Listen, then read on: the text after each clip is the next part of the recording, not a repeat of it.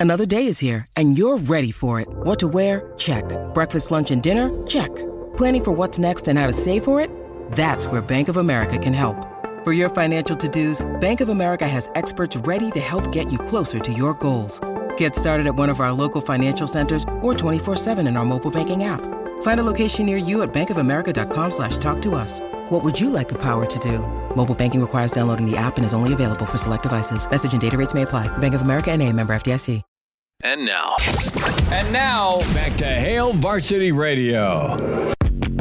Big thanks to Charlie McBride. A Monday with Charlie, Mr. Blackshirt. That uh, full interview posted on Spotify, iTunes, Google Play. Could also check the video out, the Hail Varsity YouTube channel. So the bad news is no Jay Moore today. The good news, he is qualifying for golf down in Kansas City. Jay has been on the verge of having someone carry his golf clubs for a while. So good for him, uh, which means Thursday he will be uh, roped in to an appearance right before kickoff, Nebraska v. Minnesota. Again, we are on the road in Minneapolis at the graduate Wednesday afternoon through Friday morning. And uh, that's powered by your friends at Lazari's, powered by your friends at Sauter Heyman. Big thanks to those guys for getting us on the road this football season as uh, we will make road tour stops in Minneapolis, in Boulder, and in East Lansing. 489 1240, 489 1240 numbers to get in. So open phones the rest of the hour. Can pick up the optimism or pessimism where you're at as a Nebraska fan. Are you cautiously optimistic or are you just flat out optimistic with the program? As uh, the motivational speaker, Coach Ed Foley, was asked about where are you going to be? Are you going to be at volleyball day? The answer is no. They got to fly out Wednesday afternoon. But Coach Foley, this was beautiful. I wish I was going to be there, but can't be in two places at once, and we got a job to do. We got to go to Minnesota and rock and roll.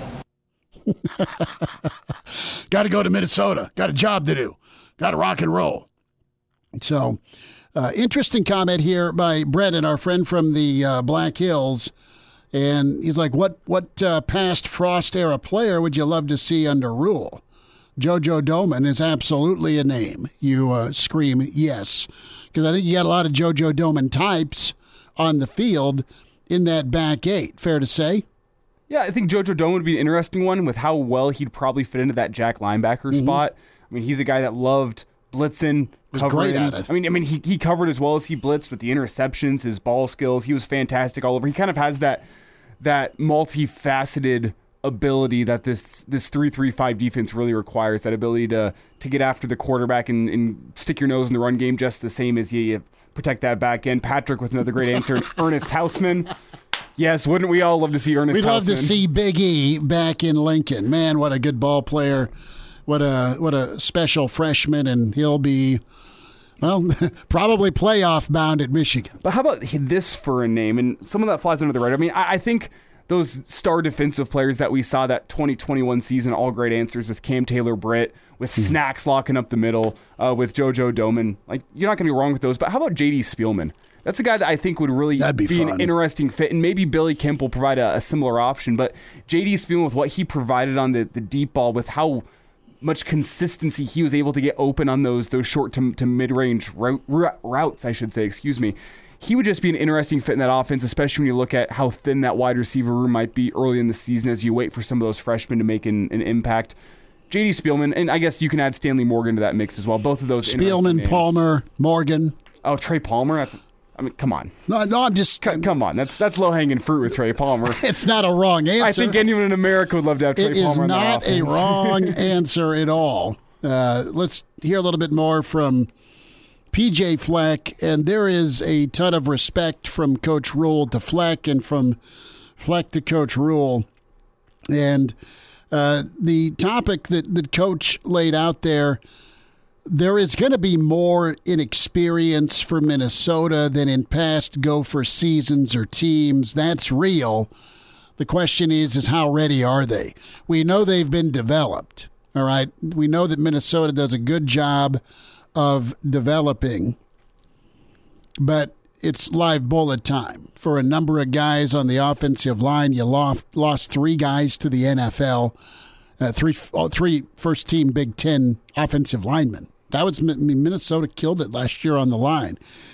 Uh, you lost uh, some talent on the defensive line as well. Just two starters are back for the Gophers. So uh, let's hear from Coach Fleck about his team's inexperience uh, going into this uh, opener against Nebraska. You can say that it's exciting. Uh, as a head coach, it, it, it, worries you a little bit. You have a lot of experienced guys, and the inexperience creates, oh my gosh, I wonder. When you use I wonder, that's a tough one. That takes a lot of belief and faith. Uh, but I would I, I don't have that as much because I know how hard they've worked, and I know eventually they'll get there. You know, especially the inexperienced players. The older players have done a great job of setting the example of exactly what it looks like, not somewhat what it looks like, exactly what it should look like, and bringing those guys along. Uh, this has been probably one of the when you talk about the friendliest teams, meaning, hey, I got you. I'm going to show you the way. That big brother type team. We've had really good ones in the past, but this might be the best we've had about pulling those inexperienced guys with them. Uh, when we go scrimmages and we let the young guys play, because we know that we got to bring our floor up. That's going to determine what our success is. Is if can we bring our floor up? Uh, the faster we bring it up, and they, they catch the experienced guys or get up in that mix, the better we're going to be. The slower that happens, you know, there are probably going to be some more challenges along the way time will tell. I mean, it's it's going to be uh, an interesting opener just because of where Minnesota is at and uh, what Nebraska is coming in, and really, it's it's kind of that that blind taste test for both teams. It, you're you're really kind of trying to figure out some ghosts. You don't know. You think you know with what Nebraska is going to do or going to be good at. Coach Rhule thinks he knows what Nebraska's going to be good at or what he thinks they can do when they put the game plan together. I'm really interested, and this is what Coach Foley talked about a little bit earlier today, Elijah, on the, the field goal kicking. You got Alvano and, and Bleak Road, and tomorrow when we get caught up with Coach Rhule, we'll know who's going to be the starting kicker. But that's not been great. It's been an ongoing competition, but it's been a lingering competition because no one's seized it. There's been some struggles with some pressure kick situations. And the best way to deal with some question marks at the kicker position Don't is to make not a field need goal the game. kicker. Yeah, not need the kicker in a field goal game. Hey, when you get down to the red zone, go. Do you feel like it though, man? I feel like it's absolutely. I think Thursday night will be a field field goal game. We'll get more in depth uh, breakdown as we get closer to kickoff, but I absolutely believe this thing's going to come down to uh, to a drive and a stop. It's not going to be comfortable for either team.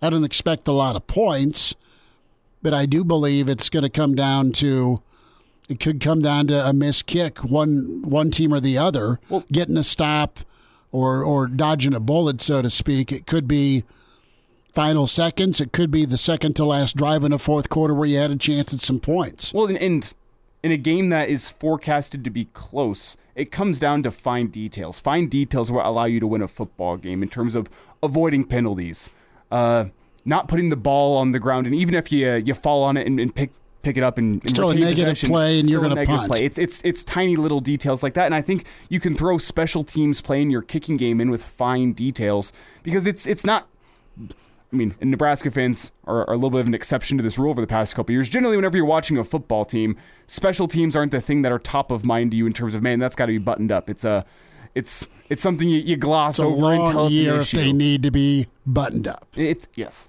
exactly. It's it's it's a fine detail that, like, think about the NFL. Like, you don't think about your kicker going out there and and nailing a 35 yard kick. He's making millions of dollars to go do so. You expect him to, to do that. But whenever he does miss, now it's a problem. It's the same with special teams at Nebraska. If they're fine this year, we're not going to talk about them beyond this week, you know? Because it's a fine detail thing. But whenever the fine details are exposed to being weak, it becomes a talking point incessantly because of how frustrating that can be. And, and I personally subscribe to the belief that Thursday will come down to, to I mean, offensive and defensive line play. That's that's the Big Ten for you. But if you're able to go mono y mono in the trenches and both sides have some success, both sides have some failures there, that's whenever the fine details come to the forefront in terms of penalties and special teams. And man, are, are you able to win the kicking game? Are you able to win the punting game? Is your punter able to, to pin Minnesota back deeper than than Minnesota's able to pin your back? It's it's so many things that come into question. But it really starts up front with the offensive line and the defensive line. If you can win there, if you win the offensive line and you win the defensive line, your special teams matter so much less because generally in the Big Ten, if you win on the offensive line and you win on the defensive line, it's not going to be a close game. That's uh, what the goal is. Now, my thought here early in the week is third and medium. We know Minnesota's good against uh, teams on third down. We know they do really well because a lot of times it's third down and four or better for them. So they they want to be living in that neighborhood. So does Nebraska. So does any team. What do you do on you're supposed to to get those third and twos, third and threes, third and fours. Anything above that, third and five and beyond, third and five to third and seven. Can can Nebraska get some help from the tight end? Can Nebraska be in third and short because they've done great on first down with whatever they're calling, be it an intermediate pass or the run game or the quarterback run game? That's where I'm excited if I'm Nebraska is because you got a guy like Sims that is a total wild card in a good way. And he's got to stay healthy. He's got to take care of the football. He's got to make great decisions. But he can be a beast with his legs, with the improv part, with some run pass option or RPO side of things. And and likewise, I mean, Kaliakmanis is a guy that, that has some confidence against Nebraska. Came in, probably had one of his better games, honestly, against Nebraska as he let a comeback win. So to me, it's that third and medium. Um, both teams are going to probably struggle. You, you hope for Nebraska's sake defensively. You hope Minnesota's not living in third and two, where they can just rugby style and plow forward with seven linemen on the field. But I do think uh, whichever team's better on those third and mediums, that situational football, that's going to be your winner. There's so many obvious takes when we get into the situations with turnovers and field position and TFLs, the the ratio of of of big plays made by the Nebraska defense, Elijah versus the the uh, the big plays given up. Right? What's that ratio look like? And just a just a, confidence. This team will be in position. You hope, if you're a Nebraska fan, in the fourth quarter to steal one.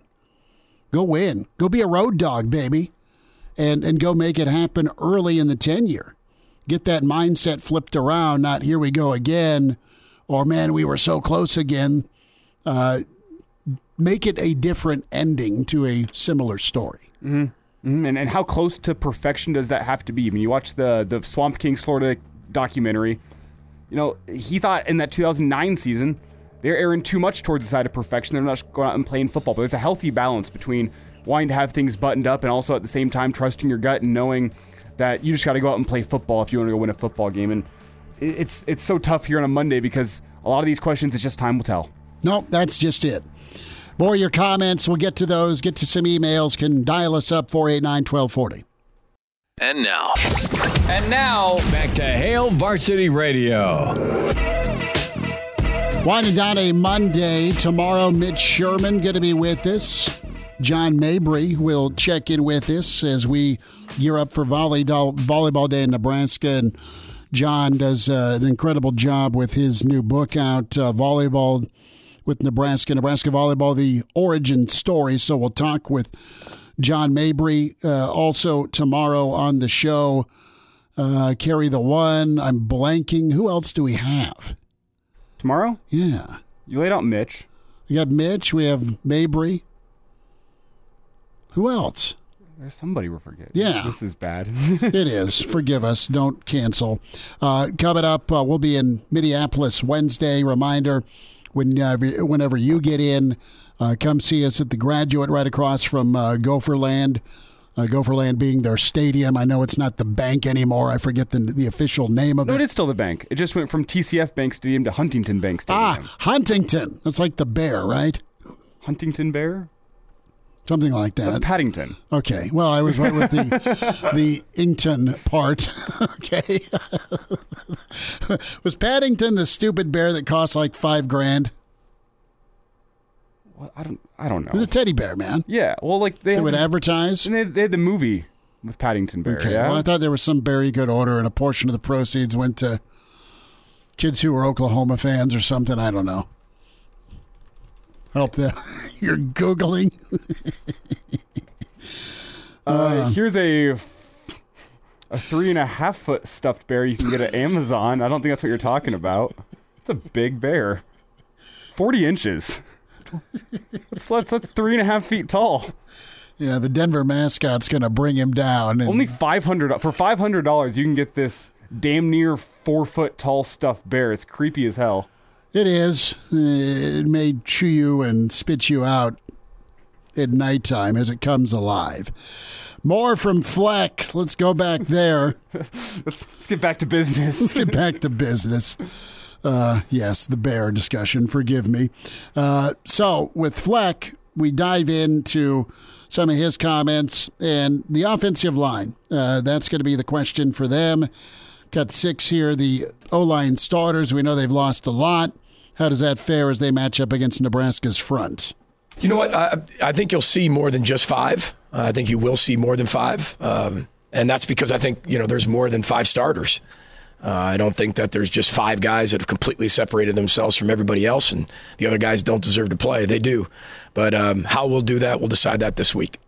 And that's something we've talked about with with Searles in the past and other former Husker offensive linemen on this show. How important it is in fall camp to build some continuity with your your running backs and your offensive line, just getting your your running game working as one cohesive mm-hmm. unit, getting them firing on all cylinders. And and I mean, if you're sitting here from a Nebraska fan point of view, I think it's encouraging that Minnesota hasn't been able to identify a starting five. Now, maybe it's that's what PJ Fleck's saying. You can take it at face value, and yeah, we have seven guys that we think can start, but generally in football, that's not quite how it works. There, there's guys I think that they're still trying to figure out their five best. They've got Yeah. seven that can play. I, that's But about it, how I feel. But it goes to a bigger discussion point about identity. Minnesota, despite being a new offensive coordinator, they're going to do what they do, and that's try to be efficient throwing the football. When they get you, they get you for 19 on that stupid slant route or their tight end up the seam. But they're just going to pound away, pound away, and then occasionally play action you. Uh, when it comes to the defensive line, stout task with uh, what should be an improved Nebraska offensive line.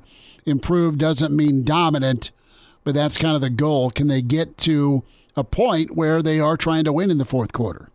We're going to find that outcome game day. You know, game day is the ultimate test and judgment of where we're at.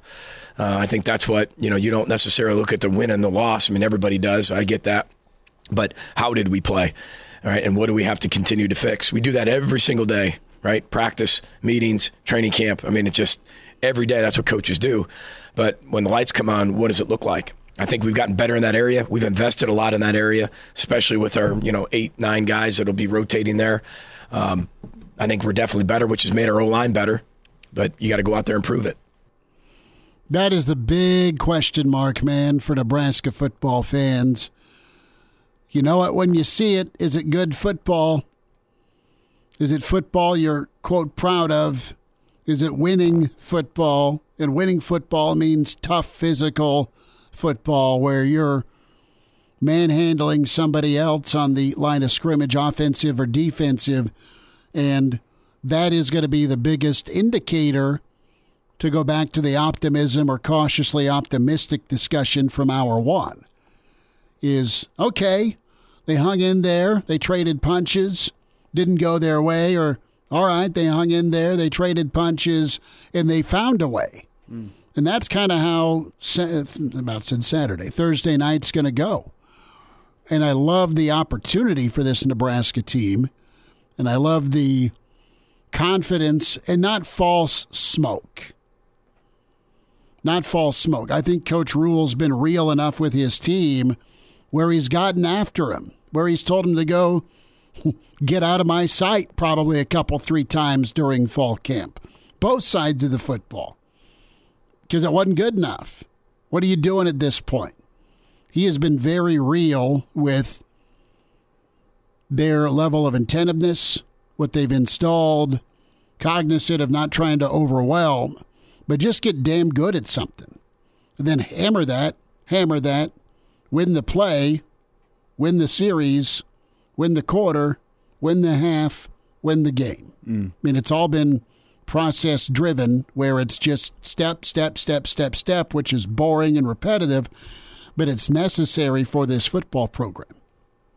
And the, and the question right now, and we've laid this out plenty, is is just how much has that process led to better results on the football field. Because I mean, you hear PJ Fleck talking about his offensive line and his defensive line. We've spent a whole bunch this offseason talking about the question marks there for Nebraska. The offensive line, have they made strides? We have a good idea who the starters are going to be and who's going to get a lot of play time there this year. But how much better did they get? Did they actually make a jump this offseason with another year the under Ryan? Are they a liability on third and 8 mm-hmm. And you don't know because you don't know how good your defensive line is. Because That's been a question too with the depth there. How good are those freshmen that Nebraska brought in? Does Ty Robinson look great in camp because he's made strides and this is a scheme that fits him, or does he look great because he's going up against weak offensive linemen that haven't quite made the strides that you'd hope? And it's the same question with PJ Fleck here. Whenever he talks about his lines of scrimmage, I don't know who the starting five is going to be on the offensive line, he says. Uh, I mean, our defensive line, we'll wait and see once the live bullets start flying how good they actually are. They've made our offensive line better, but maybe our offensive line just sucks. I don't think he knows what his lines of scrimmage are going to be either. So that's why that's the the biggest factor in my book now that I've heard some of these coaches talk is is is I mean, uh, something that sounds obvious in Big Ten play, but whoever wins the line of scrimmage this game is going to win this game. And if you don't, you got to have a lot go right, as we kind of talked about the fine details with special teams, with turnovers, with penalties. You got to get all those things, all those uh, boxes checked if you're not going to win on the lines of scrimmage. But right now, that's where the battle is going to be won. I think both coaches it's over. know that. It's absolutely over if you don't stalemate on the lines of scrimmage. Mm-hmm. I think both coaches know that with their comments they've made there is is we're not sure how good those are going to be, but hey, I tell you what, they better be good because if they're not, we're not going to win this football game. In this game at this point in the year. But it is it is an advantage that you get this team, this Minnesota team, while it's not great to get them game 1 in their place at night, you at least get them early. Because they're a whole hell of a lot different come midseason typically. Wind down a Monday at Hail Varsity. We're presented by Currency.